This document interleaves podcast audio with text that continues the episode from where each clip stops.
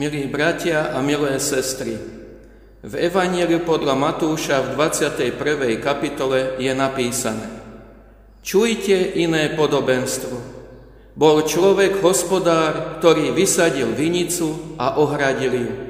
Vykopal v nej rys, vystavil väžu, vinicu prenajal vinohradníkom a odcestoval. Keď sa priblížil čas oberačky, poslal k vinohradníkom svojich sluhov, aby mu prevzali úrodu. Amen. Božia láska, milosť alebo nádej sú časté témy, ktoré zaznievajú v našich kostoloch. Spievame o nich, čítame z Božieho slova alebo počúvame o nich kázne. A je to dobré. Nie len kvôli tomuto svetu, ale aj kvôli nám musí znieť slovo o nádeji a Božej láske. Chrámy alebo modlitebne sú miestami, kde ľudská duša hľadá odpočinutie alebo pokoj. Božie slovo nám zvestuje hlavne o láske. Možno si však niekedy položíme otázku, čo sa vlastne pod Božou láskou rozumie? Čo to znamená, že Boh ma má rád? Jedna z odpovedí môže byť aj tá, keď si žijem svoj život a Pán Boh mi vo všetkom pomáha. Požehnáva moje kroky a korunuje úspechom. Isté, aj to je pravda. Boží ľudia zo starej zmluvy by mohli o tom svedčiť. Existuje však aj druhá, veľmi podobná odpoveď.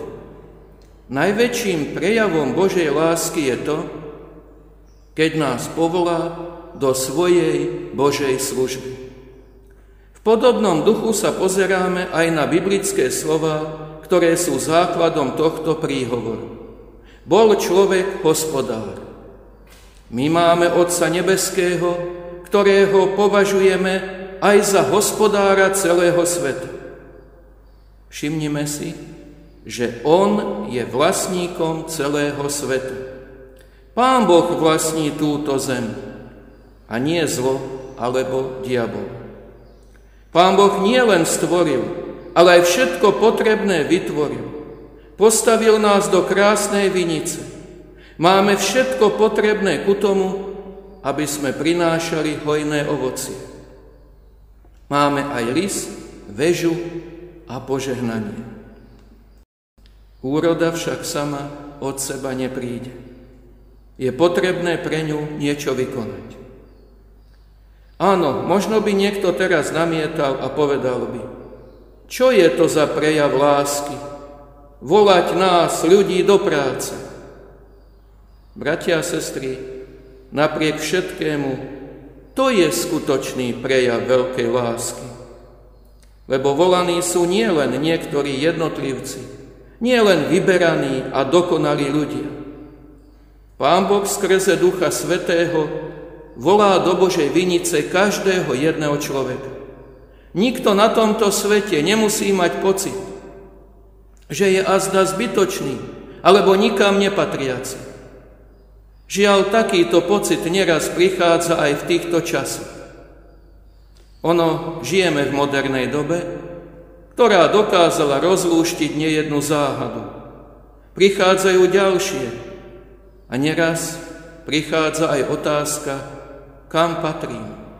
Kde je moje miesto v tomto svete? Môže byť kdekoľvek, ale jedno je určite dobré. Vinica pánova. Nemusíme ju hľadať kde si ďaleko. Vinica pánova môže byť dom alebo byt, kde bývam. Môže to byť aj cirkevný zbor, kam patrím. Neraz tá vinica je blízko nás. Dôležitá je však jedna vec. Prijať to Božie volanie. Nebáť sa so toho, že sa bude od nás očakávať aj nejaká úroda.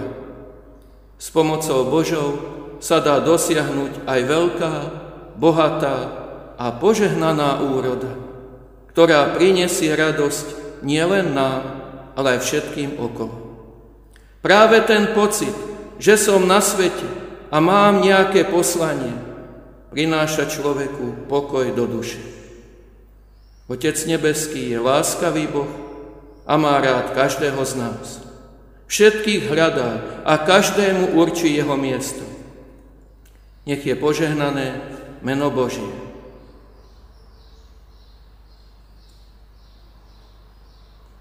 Teraz sa v duchu a v pravde takto pomodlíme.